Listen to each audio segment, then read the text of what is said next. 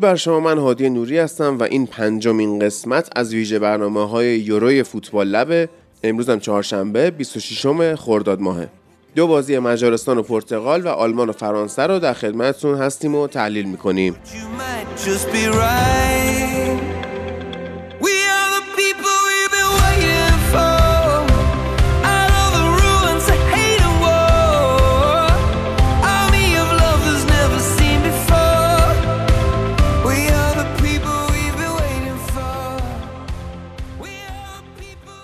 قبل از اینکه به برتری پرتغال بر مجارستان برسیم با سه گلی که حالا تعریف می‌کنیم چه اتفاقای افتاد می‌خوایم بریم سراغ main event و بازی آلمان و فرانسه توی آلیانس آرنا دیشب ما بعد از بازی live داشتیم توی اینستاگرام من و ایلیا که کلا از point of view تیم ملی آلمان قضیه رو بررسی کردیم. الان می‌خوایم یه خورده اول بریم سراغ تیم ملی فرانسه. در مورد این داستان ها صحبت کنیم ببینیم مثلا فرانسه با چه اپروچی اومده بود توی بازی. و حالا بحثی که من با ایلیا داشتم سر اینکه مثل تیم ملی انگلیس و گر ساوتگیت که اومده بود فقط کرواسی رو ببره و اصلا خیلی عملگرا کار کرد اومد یه تاکتیکی چید که کلا آلمان نتونه کاری بکنه. دقیقا عین همون خط حمله کرواسی که واقعا عاجز بود و پیکفورد رو به چالش نکشید. اومد بازی رو برد. حالا می‌خوام نظر امیر محمد رو بدونیم که آقا مثلا فرانسه با چه اپروچی اومده و چه کارهایی می‌خواد توی این جام انجام بده. درود بر تایم محمد سلام وادی به تو و همه شنونده های خوب پادکست. خب فرانسه همونطور که پیش بینی می‌شد با یک ترکیبی که از قبل از جام ملت های اروپا هم واقعا قابل پیش بینی بود که احتمال زیاد با همین ترکیب ما فرانسه تو همه مسابقات جام می‌بینیم. به مسافه آلمان اومد و یک مقدار میشه گفتش که به نظر من بازی محافظه کارانه ای رو دیدیم از تیم دشان. با اینکه خب آلمان نمی‌تونست خیلی براش هم شاید تیم پردرد سری باشه با توجه به حالا وضعیت اخیر تیم یواخیم لو ولی همونطور که خودت گفتی هم دشان کاملا بازی رو بسته بود و واقعا اجازه حرکت به تیم آلمان رو نمی‌داد. خود دشان قبل از در واقع یورو و تو کنفرانس مطبوعاتی ازش پرسیده بودن که چجوری می‌خوای در برابر این تیم های مدعی بیستی؟ تو لفافه گفته بود که من در بازی برابر آلمان خب آلمان به عنوان تیم که با سه تا دفاع کار می‌کنه می‌خوام با سیستم چهار یک دو یک دو بازی بکنم که طبیعتا ما دیدیم کانتر آورده بود یک لایه عقبتر و تو مسائل دفاعی هم ازش کمک می‌گرفت. و در برابر اونها در واقع خط دفاع و کانته و بعد جلوتر رابیو و پوگبا رو داشتیم و اون مثلثی که در خط حمله هست که حالا من طبیعتا انتظار میره به عنوان هوادار فرانسه ازش دفاع کنم ولی واقعا تصور می‌کنم یکی از دلایلی که می‌تونه آخر مانع قهرمانی فرانسه تو این جام بشه هم همین ترکیب نچندان هماهنگ خط حمله فرانسه هستش. بازی رو خیلی جالب شروع کرد فرانسه و کاملا مشخص بود که اومده که توپ رو در اختیار آلمان قرار بده و فقط روی موقعیت هایی که می‌تونه در واقع از چنگ آلمان توپ رو در بیاره و با توسل به در واقع پرسینگ خوبی که از جانب هافبک هاش و حتی بازیکنانی که تو خط حمله داشت به ویژه تو یک سوم دفاعی و میانی آلمان توپ رو به کنترل خودش در بیاره و رو ضد حمله ها به قولی بتونه روی سرعت فولبک ها و مهاجمینش حساب باز کنه.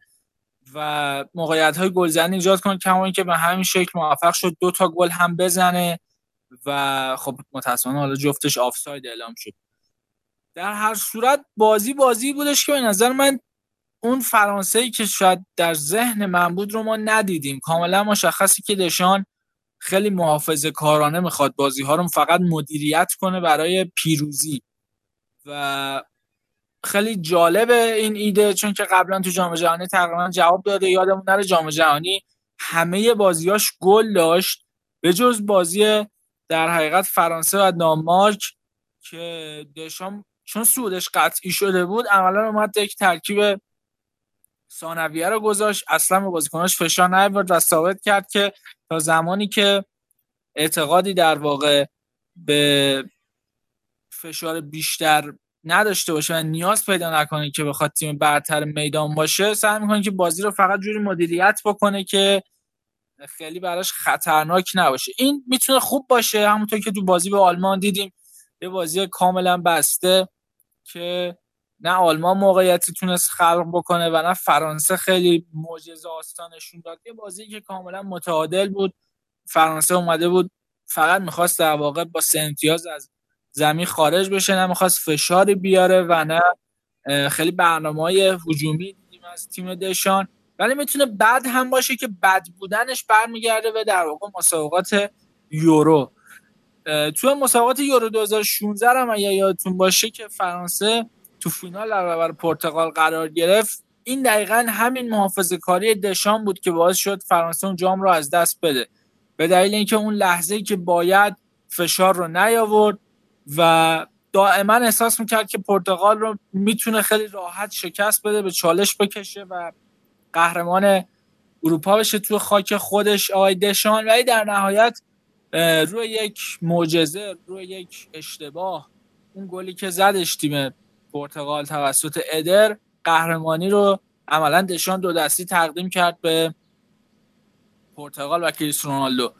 مشکل اساسی اینه که ممکن این اتفاق باز هم تکرار بشه. یعنی حتی اگر بتونن پرتغال رو شکست بدن در بازی گروهی و بعد به عنوان یک سردنشین مقتدر به دور بعد برن و در مراحل حذفی با تیم‌های تر مواجه بشن ممکنه که دشان دوباره در این تله محافظه کاری خودش بیفته و به دلیل اینکه نمی‌خواد فشاری بیاره به تیم مقابل دست کم تا زمانی که احساس کنه که مشکلی نداره می‌تونه باعث بشه که فرانسه جام رو از دست بده. کما اینکه در چند سال اخیرم باز تو همین تله افتاده یعنی در بازی با ترکیه تو همین مقدماتی یورو که ترکیه باختش فرانسه مشکل دقیقا همین بود. یعنی تیم دشان تصور می‌کرد که ما یک تیم فوق العاده خب همه امتیازها رو گرفتیم ترکیه هم که خیلی تیم مدعی نیست با وجود همه سر صدا و بازیکنایی که داره. پس میشه اومد و این تیم رو خیلی راحت شکست داد. چه اتفاقی افتاد؟ تو اون بازی فرانسه عقب افتاد و بعد دیگه نتونست جبران بکنه و این مشکل اساسی تیم دشان هست. به دلیل اینکه برنامه اساسا نداره برای اینکه بخواد بعد از عقب افتادن بازی رو مدیریت بکنه پیشورز تیم متاسفانه تو صحبت های دیشب پوگبا هم مشخص بود. گفتش که ما چون قهرمان جهان هستیم مثل قهرمان ها بازی می‌کنیم. اعتماد به نفس خیلی خوبه. ولی اگه کاذب بشه دیگه یه مقدار ناراحت کننده است. چون بعد می‌تونه برای تیم خیلی خطرناک باشه. خب وقتی شما اینجوری به فوتبال نگاه می‌کنی که خودت رو چون قهرمان جهان می‌دونی تصور می‌کنی که همیشه مثل قهرمان ها بازی می‌کنه اگه توی چالش جدی قرار بگیری کارت خیلی سختتر خواهد شد. بنابراین احتمالش هستش که فرانسه در صورتی که در یورو در واقع توی یک مسابقه نتیجه رو تو چند دقیقه اول واگذار کنه و عقب بیفته کار خیلی سختی داشته که بخواد برگرده به بازی. چون تیم دیشب رو هم دیدیم که عملا نه موقعیت خیلی خاصی خلق کرد و نه البته درسته که به آلمان هم فرصت خیلی زیادی داده نشد و آلمان اصلا شوتی در چارچوب نداشت. اما واقعیت ماجرا اینه که این تیم نمی‌تونه اینجوری ادامه بده. برابر تیم هایی که خیلی چالش برانگیزتر باشن کار فرانسه خیلی سخت میشه. قهرمانی در جام جهانی خیلی موفقیت بزرگی بود. ولی مسئله اینه که شما وقتی نگاه می‌کنید ببینید هیچ رقیب جدی اینا توی مسیر نداشتن. جدی ترین رقیبشون شاید بلژیک بود که اون هم باز با همین سیستم از روی خوششانسی شاید موفق شد با تکل امتیتی شکست بده. باز هم اونجا اگر فرانسه گل دریافت می‌کرد شاید کارش خیلی سختتر می‌شد. اما در مجموع بازی دیشب خیلی بازی جالبی بود. به دلیل اینکه خب دشان با همون سیستم همیشه محافظه کارانه که نه خیلی به حملات آتشین اعتقاد داره و نه خیلی بازی رو میبنده تونست بازی رو با اتکا به فول بک های فوق که داره. معمولا وقتی اسم فرانسه میاد همه به بازیکن های هجومی فوق و خط میانی بی‌نظیرش با بازیکن مثل پوگبا و کانته اشاره می‌کنن که دیشب 27 مین بازی مشترک پوگبا و کانته توی تیم ملی فرانسه بود. هیچ کدوم از این 27 بازی رو فرانسه نباخته. 22 تاشو برده. با بازی با آلمان و 5 تاش رو مساوی کرده. به اینها خیلی اشاره میشه و واقعا هم تاثیرگذارن. ولی کمتر کسی به عملکرد فوق العاده بنجامین پاوار و لوکاس هرناندز به عنوان دو تا از فول بک های فوق العاده که هم تو دفاع و هم تو حمله فوق العاده کمک می‌کنن به فرانسه و دیدی که گل دیشب رو هم عملا روی پاس لوکاس هرناندز فرانسه به دست آورد و بنجامین پاوار هم مثل همیشه از سمت راست تونست تا جایی که در توانش بود فرانسه کمک کنه. این دوتا بازیکن معمولا بهشون توجهی نمیشه. ولی خیلی تاثیرگذار هستن و یک بازی خارق العاده رو دیشب ارائه دادن که در موفقیت فرانسه خیلی تاثیرگذار بود. زمین که آدریان رابیو هم دیشب بی‌نظیر بود. اما این بازی به نظر من چالش برانگیز نبود و فرانسه ممکنه با این سبک بازی در آینده با مشکلات بیشتری مواجه شه در مسابقات یورو. ایلیا درود بر تو و از آلمان بگو. ملای خود شب توی live صحبت کردیم. دوستان می‌تونن برن توی IGTV های page فوتبال لب ببینن. ولی خب همون جوری که انگلیس رکورد شکنی کرد و اولین بازیش توی یورو برد آلمان هم اولین بار توی یورو اولین بازیش با باخت شروع کرد.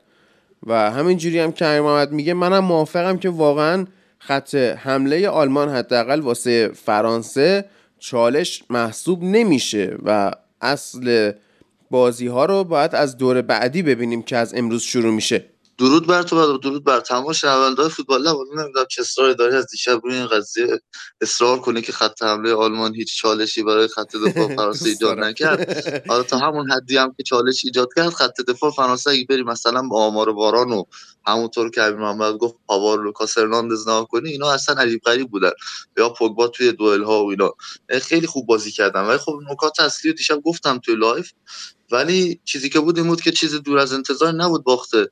آلمان به فرانسه و اینکه فرانسه خیلی بهتر از آلمان بازی کنه با توجه به مهره‌هایی که داره و مربی که می‌تونه در شرایط مختلف تیم رو با با یک سیستم محافظه کارانه تری بچینه. خب تیم آلمان برای جلوگیری از حمله های سریع فرانسه و بازی این تیم با سه دفاع بازی کرد که خب سیستمش جواب نداده یعنی کلا سیستم سه دفاعه رو یا روف چیده که خب این سیستم سه دفاعه عمق رو نتونست ببنده. یک مشکلات از همون عمق وجود اومد و خط دفاع هم high line داشت بازی می‌کرد. ولی خب همون نکات مثبت رو گفتم. مالکیت توپ که خوب میچرخید یعنی سرعت انتقال توپ از دفاع به حمله کم نبود. نمی‌دیدیم سه چهار دقیقه تیم آلمان پاس عرض بده و اگر می‌خواستن حتی توپ هم رو بدن یا موقعیتی رو از دست بدن سریع از دست می‌دادن دیگه. یعنی خیلی مال معطل نمی‌کردن تا بخوان موقعیتی رو از دست بدن همینجوری پاس هرز بدن. و خب فرانسه با بردن دوئل ها و درگیری های تن به تن بازی رو برد. چه رو هوا چه رو زمین. و تیم یک مشکلی که داشت این بود که خب به دلیل همون ترس از ضد حمله های فرانسه پاس های خیلی ریسکی و کلیدی رو نمی‌داد در یک سوم نهایی زمین که بخواد مثلا فضا ایجاد کنه بازیکن ها حرکت های خاصی رو انجام بدن. کلا فضا ایجاد نمی‌کردن. حالا مشکلاتی بود. دو تا مشکل چند تا مشکل گفتم. یکی اینکه تو چپ و راست اوورلود نمی‌کردن و تعداد بازیکن زیاد نمی‌شد. یعنی هم تو سمت چپ و هم تو سمت راست. ما نمی‌تونستیم با تعداد بازیکن زیادی حضور داشته باشیم. فرانسه خط دفاعش یک مقدار از اون چینش محکم و استوار خودش فاصله بگیره. یکم فضا بده. یعنی وقتی شما می‌خوای از یک تیم فضا بگیری که اینجوری داره دفاع می‌کنه باید با حرکت بازی کنه باید با جابجایی بازی کنه حرکت های بدون توپ بازی کنه و اینکه تو فضاهای مختلف قرار بگیرن یه کمی خط دفاع رو واکنی که چند بار اتفاق افتاد مثل صحنه ای که سرژ گنبری اومد و جلوی دروازه با لوریس یک درگیری به وجود مثلا پنالتی نبود. ولی خب نزدیک دروازه اومد تو شیش قدم توپ گرفت. یعنی اتفاقا با میافتاد خیلی کم تو ما اتفاق میافتاد. چون که آلمانیا میترسیدن از اینکه تعداد بازیکن زیادی داشته باشن توی خط حمله از اینکه هافبک ها و وینگ بک ها خیلی اضافه بشن به حمله به خاطر همون وضعیت ضد حمله فرانسه و سرعت بالایی که دارن. کلا تیم اینجوری بود که خب پاس های مطمئنتر و safe تری می‌داد. با اینکه همش توی نیمه زمین فرانسه بود اما پاسهای مطمئنتر و safe تری می‌داد. ولی خب اون بازی که در اوایل نیمه دوم تیم کرد و حتی بعد از گل خوردن من رو امیدوار کرد به بازی هایی که با پرتغال و مجارستان داریم مخصوصا بازی با پرتغال که تیم آلمان بتونه از اون بازی امتیازات لازم رو بگیره و از گروه صعود کنه. چون که واقعا بازی یک سری از بازیکن‌ها خوب بود بجز مولر و کروس و کیمیش که از سطح من پایین‌تر بودن همون شب گفتم گینتر به نظرم خوب بود. روبن گوسنز در دقایقی که بازی می‌کرد حداقل به نظرم یک بازیکن استاندارد بود. هر چقدر که پوگبا اون سمت خوب بود و نذاشت پوگبا و پاوار و نذاشت این فضا بگیره و بخواد کارهای هجومی رو خوب انجام بده و به نظر من بازیکن استانداردی از خودش نشون داد و سرژ گنابری هم اون بازیکن بازی درار و گره درار ما هست تو این تورنمنت. یعنی اگه حتی موقعیتی خراب کرده باشه ولی یک بازیکن بزرگ و با استعدادی مثل سرج گنابری خیلی می‌تونه به ما کمک کنه که توی این تورنمنت بازی سختی رو از پیش رو برداریم. و همونطور که اون بازم گفتم من از مجارستان بیشتر میترسم تا پرتغال. آره، حالا نه در مورد پرتغال در مورد مجارستانش در مورد تحلیل خودمون بازی صحبت باش. خب به نظرت بازیکنهای تیم ملی آلمان بی غیرتن خیر. افنبرگ افنبرگ عزیز یه پستی گذاشته تو اینستا از نحوه سرود ملی خوندن اینسینیه و این بونوچی و اینا که خیلی تشویق کرده غیرت ایتالیایی ها به تیم ملیشونو و فکر کنم یه تیکه انداخته به تیم ملی آلمان. آخه نمیشه. آلمانی هم همیشه کلا گفتم دیشب دیگه. یه سری اخلاقای خاص دارن تو رسانه هاشون و پیشکسوتاشون و اینا. میان مثلا کیکر و بیلد و اینا همیشه هستن میبازن اولین نفر تصویر اوزیل و گندوقان و اینا میاد. میگن اینا رو تیم غیرت ندارن آره. مهاجرن. بعد مثلا اینا چیز این تاکتیک های پپ گاردیولا اومده فوتبال ما رو نابود کرد و بعد برگردیم به اصل خودمون مثلا یا چه می‌دونم. مثلا اینا رو وجود داره و نیست. یعنی همچین چیزی وجود نداره. افنبرگ هم بخوای بری عکسای سرود ملی خوندنش نگاه کنی خودشو پاره نمی‌کنه واقعا. یعنی آره. وضعیتی آلمان همیشه دارم ما تیم ضعیفتریم از فرانسه بازی بدی هم انجام ندادیم. می‌تونستیم مساوی هم بگیریم. یعنی واقعا فرانسه خوب بازی کرد. آلمان هم خیلی بد بازی نکرد.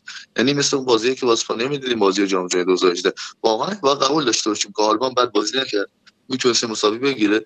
و خب من به نظرم آلمانی که این چند سال اومده به آخرین طور به آخری آخرین لو رسیده میگم حالا نه در حد تیم مثل دانمارک باشه ولی وقتی با تیم قهرمان جهانی مثل فرانسه بازی می‌کنه من میگم انتظار این رو داشته چه بازی از یک تیم درجه دو جهانی با یک تیم درجه یک جهانی ببینید و فرانسه رو از پیش برنده بدون. در مورد پرتغال نی حرف نمی‌زنم در مورد فرانسه میگم به نظرم تیم بازی بدی نکرد. موقعیت طور می‌تونست به خوبی مدیریت کنه. موقعیت زیادی هم نداد. یعنی من با من به شخصه موقعیت هایی که آفساید میشه رو موقعیت گل حساب نمی‌کنم. میگم خب دفاع این کارشو درست انجام داد. و دو تا گل هم که خوردیم آفساید بود. اما میگم موقعیت خیلی زیادی هم نداره. یه تیر ربیو بود به شوتی که قبل از گل اول فرانسه تیرک خورد. به نویر با مشت کرد. نه آره. تیرک بعدش بود.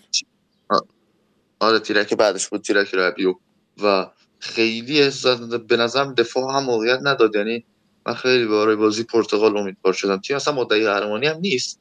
ولی خب این که از مرحله اول سود کنیم و بتونیم توی روی اینکه تو تورنمنت ها اتفاقات بخواد ما رو به یک موفقیتی برسونه من امیدوار شدم. یعنی بازی خیلی بازی بدی نبود و ناراحت کننده هم نبود. انتظارشو داشت درود بر تو فرید عزیز. و بیا در مورد این صحبت کنیم که بعد از اینکه در واقع کریس رونالدو اون نوشابه درود بر تو فرید عزیز. بیا در مورد این صحبت کنیم. بعد از اینکه رونالدو اون نوشابه کوکاکولا رو نخورد و گذاشت اونور و گفتش که آب بخورید و حالا خیلی ها اومدن نسبت دادن به اینکه این کلا تو زندگیش نوشابه نمی‌خوره و توصیه ایمنی کرده بعضی هم معتقدن که این یک پلن تبلیغاتی پپسی بوده که این این کارو بکنه. به هر حال سهام این شرکت یک ممیز 44 درصد افت کرده توی بازارهای بورس جهانی و آقای به دنبال توجه شدید پوگبا بعد از اینکه این اتفاق افتاده دیشب اومد مثلا این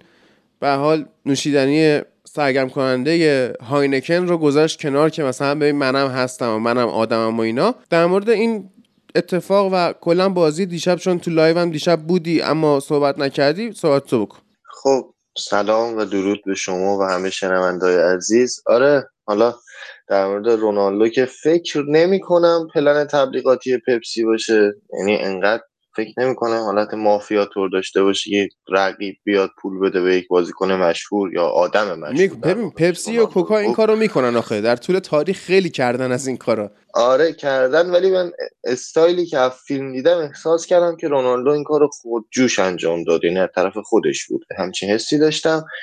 ولی خب در مورد بازی واقعا این گروه عجیبه و اگه نمی‌دونم نظر شما رو می‌خوام بدونم. من احساس می‌کنم این گروه سه تا تیم reactive داره و یه active اون active هم آلمانه و اینه که باعث شد تو این بازی ببازه و شاید شانس زیادی هم نداشت. نه اینکه مجارستان شانس بیشتری داره. من دارم میگم نسبت به قدرتایی که تیم ها دارن احساس می‌کنم مجارستان با reactive بودن در واقع راندمان بیشتری از قدرت خودش داره. تا آلمانی که خیلی سعی می‌کنه بازی خودش رو انجام بده. و اگر با ایلیا یک مقداری تو این داستان مخالفم به خاطر اینکه ایلیا طبق تاریخ و اتفاقاتی که تو 2014 و اینا افتاده فکر می‌کنه که فرانسه چیز پرتغال راحت می‌تونه آلمان ببره. ولی این reactive بودن و active بودن آلمان ممکنه که دوباره آلمان رو با مشکل روبرو کنه. اتفاقی که می‌تونه درسته حتی مجارستان هم راحت نمیبازه به خاطر اینکه کاملا می‌دونه در برابر این ما چیکار کنه. در مورد بازی با دیشب پرتغال و مجارستان همونجور که گفتی مجارستان واقعا بچانسی آورد. گل زد. اگه گل می‌زد اصلا بازی برمیگشت. یکی برد بازی جلو پرتغال. اصلا این گروه رو نابود می‌کرد و همه چی رو عوض می‌کرد. دیگه این گروه سه تا قدرت اصلی نداشت. ولی خب الان این اتفاق افتاده که پرتغال سه هیچ این بازی رو برده و حداقل سه امتیاز داره و با تفاضل گل سه تا حتی یه دوتا مساوی که قطعا صعود می‌کنه. حتی اگه دوتا یکی چند ببازه با تفاضل گل مثبت یک و سه امتیاز هم صعود احتمالا می‌کنه. به خاطر اینکه پنج سال پیش با تفاضل گل صفر اصلا این یوروه فرید انقدر عجیب شده که یه جورایی برد تو بازی اول صعود شما رو تضمین می‌کنه مگه اینکه خیلی دیگه بد شانس باشی. آره در مورد این می‌تونیم بگیم حتی بازی اول ترکیه یاد باشه چه دفاع سه دفاعه گذاشته بود که این بازی رو نبازه فقط. یعنی فلورنزی اومده بود وسط که بازی اول نه. یا انگلیس که شما گفتید که اومده بود فقط ببره. و اصلا برای این بازی اول ریسک نمی‌کنن. حتی حاضر میشن در واقع از بازیکناشون راندمان کمتری توی هجومی بگیرن که فقط این بازی رو نبازن. و خب به خاطر این داستان من فکر می‌کنم که این گروه آلمان شانس کمتری برای سود داره به خاطر اینکه خیلی روی بازی خودش تاکید داره و جلوی تیم های بزرگ واقعا به مشکل می‌خوری اگه بخوایم اینجوری بازی کنی. فرانسه واقعا باهوشه. فرانسه جوری قهرمان شد. الان در مورد بلژیک هم بازی با بلژیک 2018 هم صحبت شد. بازی با بلژیک کاملا برای یک بازی سف سف آماده شده بودن و روی کرنر یه گل زدن و برنده این بازی شدن. هیچ موقعیت خاصی هم به بلژیک ندادن نسبت به اون بلژیکی که چقدر حمله خطرناکی داره. و اینکه دفاع فرانسه اگه خوب بازی می‌کنه به خاطر اینکه من فکر می‌کنم نظر من اینه که تو هر بازی نسبت به مهاجمای حریف پلن جدیدی برای دفاع دارن. این ریاکتیو بودنشون دو بخش داره هم در دفاع هم در حمله. تو حمله ما می‌دونیم که با وجود امباپه شما همیشه می‌تونی از سرعت و از فضاها استفاده کنی. و خب قرار نیست اینم تغییر کنه. زمان تغییر و تعداد تغییره که کم و زیاد میشه. مثلا تو بازی با آلمان این اتفاق که امباپه بتونه از قسمت های فلنک استفاده کنه نسبت به گوشه های زمین بیشتر بود. چرا؟ به خاطر اینا سه تا دفاع دارن. پس فاصله بین این سه تا دفاع بیشتر می‌تونه کمکت کنه تا بیرون و لبه خط ها بتونی از این استفاده کنی. چون شما سه تا دفاع مرکزی داری دو تا هم فول بک داری. پس استفاده از گوشه های زمین خیلی سخت داره تا فاصله بین سه تا خط سه تا دفاع وسط. پس به نظرم که کلا فرانسه و پرتغال از این گروه شانس بیشتری دارن برای سود البته ایلیا هم گفته بود که نسبت به این آلمانی که مدعی نیست و واقعا نمی‌تونست جلو فرانسه کاری کنه نمیشه در واقع ازش توقعی داشت. ولی من تا این قسمت فکر می‌کنم که پرتغال حتی باز هم بتونه امسال بعد از چند سال که همیشه به آلمان باخته امسال بتونه که یه نتیجه بهتری جلو آلمان بگیره. آقای محمد حرف آخر و پیش بینی نتایج بعدی فرانسه توی این گروه. متاسفانه یا خوشبختانه بازی بعدی فرانسه با پرتغال نیست. میگم متاسفانه به خاطر اینکه می‌تونست یک فینال به قولی زود هنگام باشه و یک فرصت بینظیر باشه برای اینکه بتونیم توانایی واقعی تیم دشان رو میگم خوشبختانه چون یک فرصتی رو میده به بازیکنان ترکیب اصلی که بتونن تو این برهه بسیار حیاتی یک مقدار استراحت کنن. طبیعتا دشان هم بازی سرمربی هستش که تو این شرایط خیلی ریسک نمی‌کنه و من مطمئن هستم که تو بازی در برابر مجارستان ما یک ترکیب نسبتا متفاوت رو می‌بینیم یه تعدادی از بازیکنان ترکیب اصلی رو کنار می‌ذاره. شاید حتی آخرین بازی استیو مانداندا به عنوان دروازه‌بان فرانسه رو در بازی برابر مجارستان ببینیم. قطعا اون بازی بازی پرگلی نخواهد بود چون که دشان اساسا آدمی نیستش که بخواد ریسک بکنه و نمی‌خواد خیلی تیم خودش رو مدعی و خطرناک نشون بده که بعدها رسانه ها بهش هجوم بیارن. همینجوری سر قضیه بنزما به اندازه کافی تحمل کرد و آخرش هم یک تصمیم به نظر من اشتباه گرفت. ولی بازی با مجارستان قطعا یک بازی کاملا معمولی خواهد بود برای بازیکنان رزرو فرانسه بازی با پرتغال ولی یک بازی بسیار حیاتی هستش. یک فینال زود هنگام و یک فرصت برای اینکه فرانسه از گروه مرگ مسابقات بتونه با نه امتیاز صعود بکنه. من اگه فرانسه رو ببینم که بتونه پرتغال رو شکست بده تصورم این هستش که این تیم رو میشه واقعا یکی از مدعیان اون موقعیت. ولی الان فقط یک تیمی هستش که میشه در لیست نسبتا طولانی مدعی های یورو از جمله حالا مثلا انگلیس و پرتغال و خود فرانسه و اینا طبیعتا باعث میشه که ما واقعا احساس کنیم که یورو حتی از جام جهانی تیم‌های مدعی بیشتری داره. یعنی در میانگین تعداد تیم‌ها بخوای بگیری مدعیان یورو خیلی بیشتر به نظر میان. ولی خب من فعلا فرانسه رو شانس اول قهرمانی نمی‌دونم تا زمانی که پایان مرحله گروهی رو نبینیم. اما تصورم این هستش که بازی های پیش رو خیلی حیاتیه و دشان نباید با اون تفکر همیشگی خودش بازی کنه. بعد بیاد ولی داشت شجاعانه رفتار بکنه. ایلیا دفاع در مقابل حرفای فرید. و یک فرانسه پویا رو در بازی پیش ببینیم. انشالله دفاع از آلمان در مقابل حرفای فرید. فرید داره به ترسای من اشاره می‌کنه حرفاش درسته ولی من دارم از دید خوشبینانه به قضیه نگاه و اینکه همچنان خب آلمان یکی از تیم‌های بزرگ فوتبال اروپا است و فوتبال جهانه و بازیکنهای بسیار خوبی داره و یک سری از بازی این بازی هم بازی بدی رو انجام نداده. من جز از دید خوشبینانه کنم نها کنم کار دیگه نمی‌تونم بکنم. یعنی یکی باید مثل فریدم باشه در کنارم بیاد به این دید بدبینانه به داستان نگاه بکنه که حتی ما می‌تونیم به پرتغال و نقطه قوتاش ببازیم و مجارستان هم بیاد با یک دفاع منطقی از ما یک امتیاز رو بگیره. این که اتفاق می‌تونه رخ بده واقعا. و اصلا هم دور از انتظار نیست اونقدر.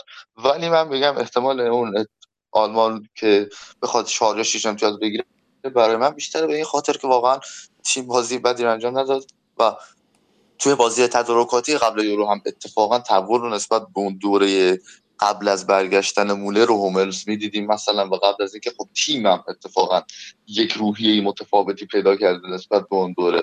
یعنی تیم هم یک کم چون می‌دونه بعد از یورو قرار هانسی فلیک بیاد چون یک کم توی تورنمنت قرار گرفتن توی فضای تورنمنت قرار گرفتن خب اینا مشخصه که بیشتر دارن برای موفقیت تلاش می‌کنن توی این بازی ها و امیدوارم که این اتفاقی که من میگم بیفته نه اتفاقی که فرید میگه بیفته. ولی خب شانس ما که زیاد نیست برای صعود کردن ولی صعود می‌کنه. یعنی تهش عنوان یکی از بهترین تیم است ما صعود می‌کنه. به شرطی که امتیاز بگیره. اصلا چه به شرطی که امتیاز بگیره. من اعتقاد دارم امتیازی که ممکنه آلمان بگیره یه دونه مساوی سف سف جلوی مجارستانه که مثلا حالا اونا زورشون نرسه گل بزنن اینا هم زورشون نرسه. تو میگی آلمان مجارستان رو می‌بره؟ هم میگم اگر بخواد مساوی کنه با مجارستان مساوی می‌کنه پرتغال می‌بره. پرتغال رو می‌بره؟ آره. کجا می‌بره؟ فالیانزانا آره خیلی خوب. بازی چی بود بعد دست زن؟ خیلی ایده های جدیدی واسه اتفاقات مختلف داره میفته بعد این رونالدو هم که گل زد دیشب و سه تا گل مونده که انشالله به علی دایی برسه. هرچه سریعتر. تبدیل شده بهترین گلزن تاریخ یورو و میشل پراتینی رو دور کرد از این داستان و کلا تنها بازیکنی که فکر کنم پنج دوره یورو رو بازی کرده بیشترین گل بیشترین همه چی و کلا همه چی. و پیج منچستر یونایتد اومده تبریک گفته به عنوان یک بازیکن سابقش. همه دوباره استاد رو لینک کردن به یونایتد و جیدن سانچوی که دیروز احتمالا پشت یک پرده ای رفت با یونایتد قرارداد رو امضا کرد و رودریگو دیپاولی که با 35 میلیون یورو از اودینزه رفتش اتلتیکو مادرید همه و همه در فوتبال لب. چرا اینجوری گفتم؟ چرا اینجوری شد؟ آقا می‌خوام در مورد بازی پرتغال و مجارستان هم صحبت کنیم. فرید عزیز که مجارستان بسیار خوب دفاع کرد و تش خرابکاری شد دیگه. یعنی واقعا به قولی گولاشی وقتی که برونو فرناندز رو می‌بینه تبدیل میشه به بابای اشمایکل. یا حتی فراتر از آن. و نذاش که اینا موقعیت ایجاد کنن. خیلی خوب داشتن دفاع می‌کردن و پرتغال هم حالا توی ضربات آخر بعضی بعضی موقع بیدقت بود بعضی موقع ها در واقع بدشانس بود. ولی anyway سه هیچ بازی رو برد و گلایی که زد دیگه حالا دقیقه 85 به بعد شما یهو یه سه تا گل می‌زنی نشان از این داره که هم شانست خوبه هم امید تو از دست ندی بعد از اینکه اینا گل زدن و گل آفساید اعلام شد یه خورده اصلا روحیه برگشت و پرتغال سوار بازیش رو گلش رو زد و پنالتی رو هم به برونو ندادن. خب در واقع درسته. پرتغال یک جمله امیر محمد در مورد فرانسه رو من درست تایید می‌کنم و در واقع پرتغال هم همینجوریه. فرانسه 2016 این در واقع ادامه دادن بازی تا موقع نهایی که ضربه رو بزنه باعث شد تا فینال اومد و آخرش متاسفانه یا خوشبختانه بازی فینال رو همین از دست داد. همینجور حمله کرد حمله کرد و فکر می‌کرد بالاخره ضربه رو می‌زنه و یه دفعه ادری شوتی رو زد و باخت. و الان هم اینجوریه. الان هر دو تا تیم فرانسه و پرتغال اینجوری هم چون گفتی در مورد پرتغال بگم. پرتغال احساس کرد تیم حریف ضعیفتر از خودشه. پس منتظر بود که بالاخره تو یکی از حملاتش به نتیجه برسه. یک ارسال می‌تونست رونالدو یا هر گزینه دیگه یا باعث کنه باعث که گل بزنه. ولی خب این اتفاق شد که تا دقیقه 85 این اتفاق نیفتاد. ما در مورد اینکه مجارستان بدشانسی آورد در مورد اینکه گل زدن آفساید شد اینا صحبت کردیم. ولی فعلا این تاکتیک روی این بازی جواب داده و فکر می‌کنم اگر توی این گروه قرار بود بازی سخت بشه با این تاکتیک این reactive بودن سر همین مجارستان بود چون تیم ضعیفتری از شما بود. شما وقتی در برابر تیم قوی تر از خود بازی می‌کنی احتمالی که reactive جواب بده بیشتره. چون می‌دونی که با active خودت نمی‌تونی توپ از اونا بگیری و در واقع مالک بازی باشی. پس فکر می‌کنم کار سختتر رو در توی این تاکتیک پرتغال حالا چه با خوششانسی چه با تدبیر دقیقه 85 تونست برنده بشه. پس از این لحاظ می‌تونیم پرتغال رو موفق ترین تیم این دوتا بازی بدونیم تو گروهشون به خاطر اینکه با تاکتیکش به نتیجه رسید. اون بازی حداقل در مورد فرانسه آلمان به نتیجه نرسیدیم که فرانسه آیا همیشه می‌خواد اینجوری بازی کنه یا فقط برای برد این بازی بود که اینجوری بازی کرد. پس باید صبر کنیم برای بازی بعدی. و خب با توجه با شانس یا تدبیر پرتغال خیلی خوب بازی سخت نسبت به تاکتیکش رو برنده شد و عجیب واقعا عجیبه که شما تو یک گروه سه تا تیم داری که reactive بازی می‌کنن و به خاطر این گروه مرگ بودن این گروه که انقدر اینجوری شده و حتی 2014 که جام جهانی هم بود و اروگوئه و ایتالیا و انگلیس اینجوری بودن هم این مدلی نبود و دو تا تیم reactive بودن که دوتاشون هم بالا اومدن اروگوئه و کاستاریکا. و اون انگلیس و ایتالیایی که اومدن بازی خودشون کنن راحت حتی بازی آخرشون هم تشریفاتی شد انقدر زود حذف شدن. و این در واقع تجربیات باعث شده که تو این گروه سه تا تیم واقعا به شدت منتظر اشتباه تیم حریفن. این چیزی که تو این بازی پرتغال وجود داشت دقایقی که من دیدم و بعد از بازی آلمان رفتم باز دوباره بازی رو کامل دیدم. به حدود از یعنی حدود دیدم. ازش این بود که خب تیم مجارستان اصلا توانایی به چالش کشیدن خط دفاع پرتغال رو نداشت.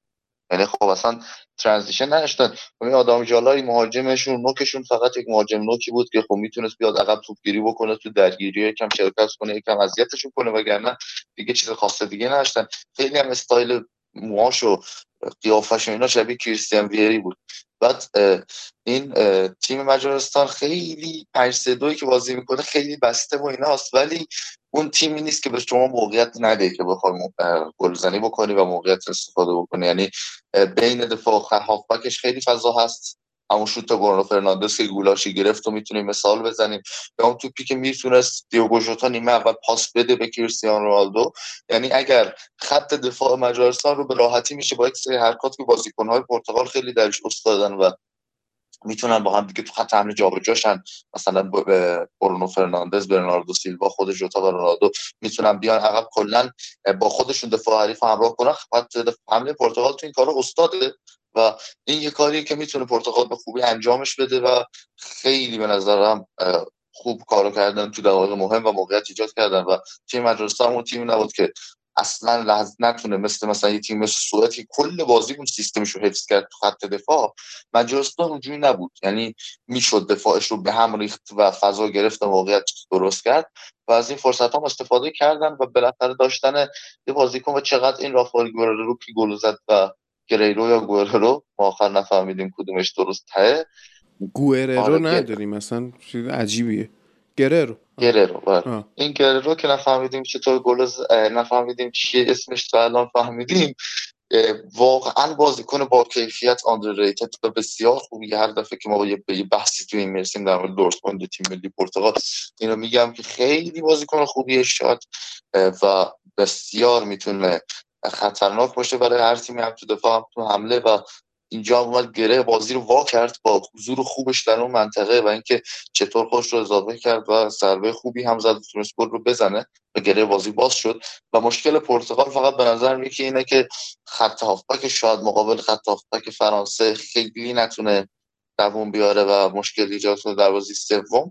و سمت راست خط دفاعیش که نلسون سمدو که قشنگ هم نبری اگر اون سمت بازی کنه یا لرویسون هم خود توماس مولر تو بازی آنان و خب فرانسه هم که می‌دونیم دیگه چه خبره واقعا می‌تونن شدت اذیت کنن تیم پرتغال رو و اون سمت راست با حضور نلسون سمدو می‌تونه یک پاشنه آشیلی باشه برای تیم فرناندو سانتوش.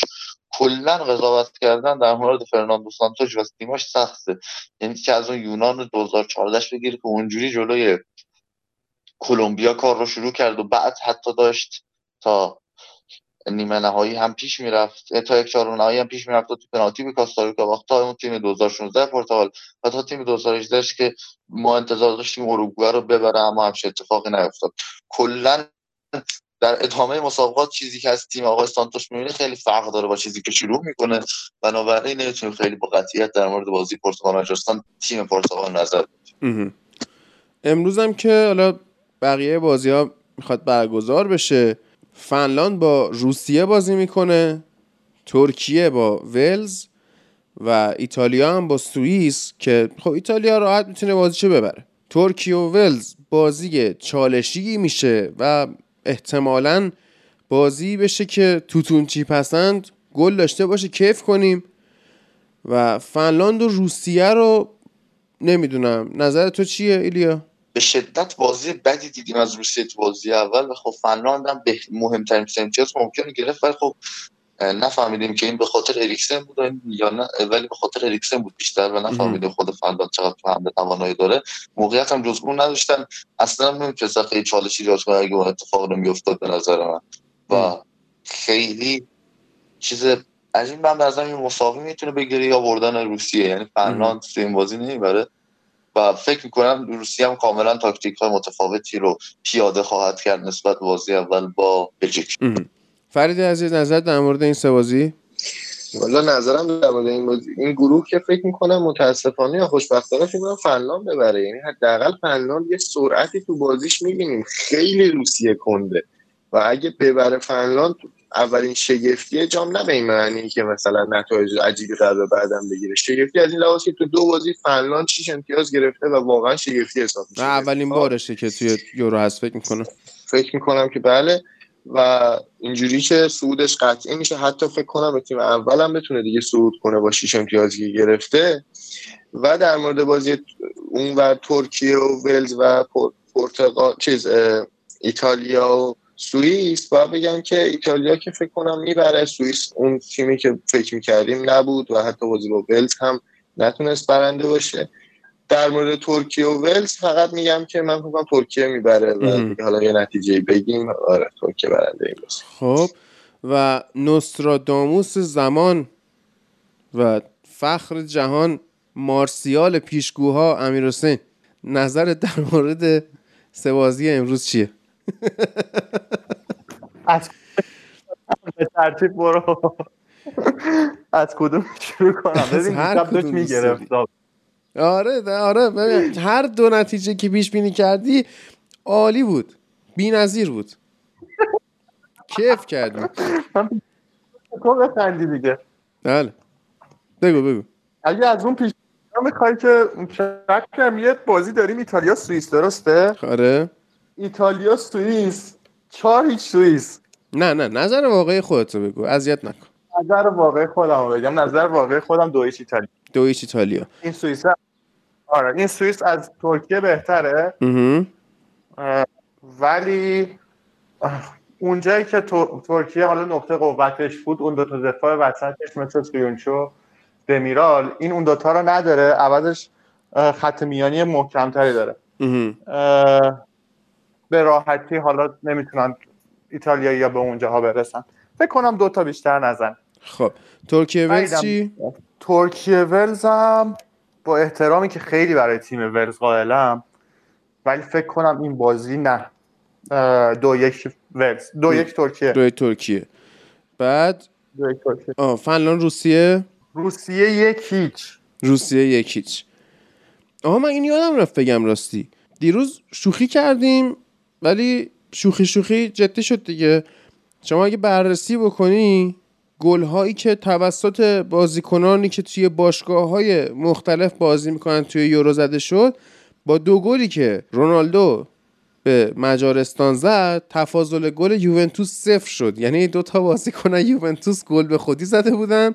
رونالدو دو تا گل زد تفاضل صفر شد و من خودم به شخصه فکر می‌کنم که ولز ترکیه رو می‌بره. حالا با احترام به نظرات مخالف شما من میگم ولز می‌بره چون که مهره هایی داره که راحت این دفاع کند ترکیه رو اذیت خواهند کرد به خصوص که حالا با گل به خودی هم که جلوی ایتالیا اینا زدن حس می‌کنم روحیهشون رو برای ادامه رقابت ها از دست دادن و حرف دیگه این نمیمونه جز اینکه اگر خواستید بازی ها رو توی کافه ببینید که تهویه خوبی هم داشته باشه و نگران شرایط کرونا این هم نباشید که دیشب هم بازی تیم ملی ایران رو پخش کرد و ایران بالاخره تونست با بدبختی عراق رو ببره که واقعا اون چه فرصتی بود ایلیای عزیز که قاعدی ثانیه های آخر بازی از دست داد؟ واقعا احمقانه بود و حتی هم دقیقه واقعا چی بود؟ آره دقیقه 80 تا 90 هم فکر می‌کنم که هرچی اینا موقعیت گیرشون میومد می‌زدن وسط. یعنی اسکوچیش به اینا گفته که دروازه رو دیدی؟ بزن. حالا مهم نی کجاش بزن فقط. و همش وسط بود دروازه‌بان عراق داشت می‌گرفت. ولی خب به حال بازی پخش شد.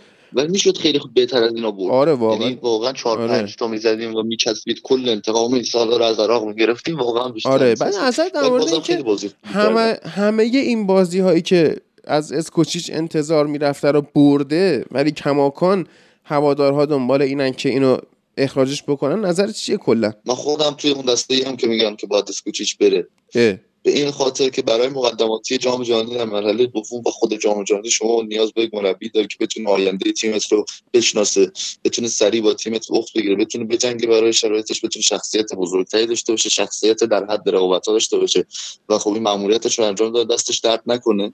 می‌تونه پولش رو بگیره یا می‌تونه اصلا به عنوان یکی از مربیان موفق تاریخ فوتبال ایران استشهاد بشه. ولی خب با توجه به کارنامه و با توجه به شرایطی که درش قرار می‌گیره این مرحله فقط پیش نیازه حضور در مرحله بعدی. نه التزام به... نه لزومی ایجاد نمی‌کنه برای موفقیت در مرحله بعدی. و اسکوچیچ به نظرم اونقدر مربی اون با وجود اینکه از لحاظ تاکتیکی خیلی مربی خوبیه ولی از لحاظ کارنامه از لحاظ شخصیتی و اینها نمی‌تونه اون مربی بزرگی باشه که ما می‌خوایم برای مرحله بعد. حالا خدا رو شکر ما با ژاپن توی گروه نمیافتیم قطعا. بدترین گروهی که ممکنه بهمون بخوره استرالیا عربستان ویت فکر می‌کنم استرالیا عربستان سوریه عمان عراق هم. چیزی. عراق هم می‌تونه بخوره ولی اگر عراق بخوره عربستان نمی‌تونه بخوره. یعنی توی به عربستان. نمی‌رسه که یعنی بین بخوره عراق و عربستان تموم میشه. آره. آره عراق عربستان توی سیدن آره. و کلا همینه. یعنی داستان اینه که اگر ولی فکر نم نمی‌کنم عمرن اگر بره بیش یعنی عوض بشه و اینها و به یک توافقی برسن فدراسیون. گزینه خوب هم زیاد هست که بتونن با پول خوب بیارن و با پولی که میشتونه ایران بده بیارن و تجربه ملی بزرگ داشته باشه مثلا تو این کشورها. ولی خب به نظرم هم اسکوچیش رو ادامه میدم با ببینیم از لحاظ شخصیتی و تاکتیکی چه رشدی ایجاد میشه تا که قرار ام. بازی دوباره آغاز بشه. آره. و اینکه آره گفتم پخش میشه و تو کافه پنجره خیابون 16 آذر بلاک 52 پیجشون رو می‌ذارم توی توضیحات اپیزود و توی اینستا. زنگ بزنید رزرو کنید بگید می‌خوایم بازی ببینیم یه میز فلانجا بهمون برید و همه چی ردیف و خودمون همونجا. خیلی هستیم. من که امروز بعد از انتشار این اپیزودم دارم میرم اونجا. کسی می‌خواد بیاد همدیگه ببینیم.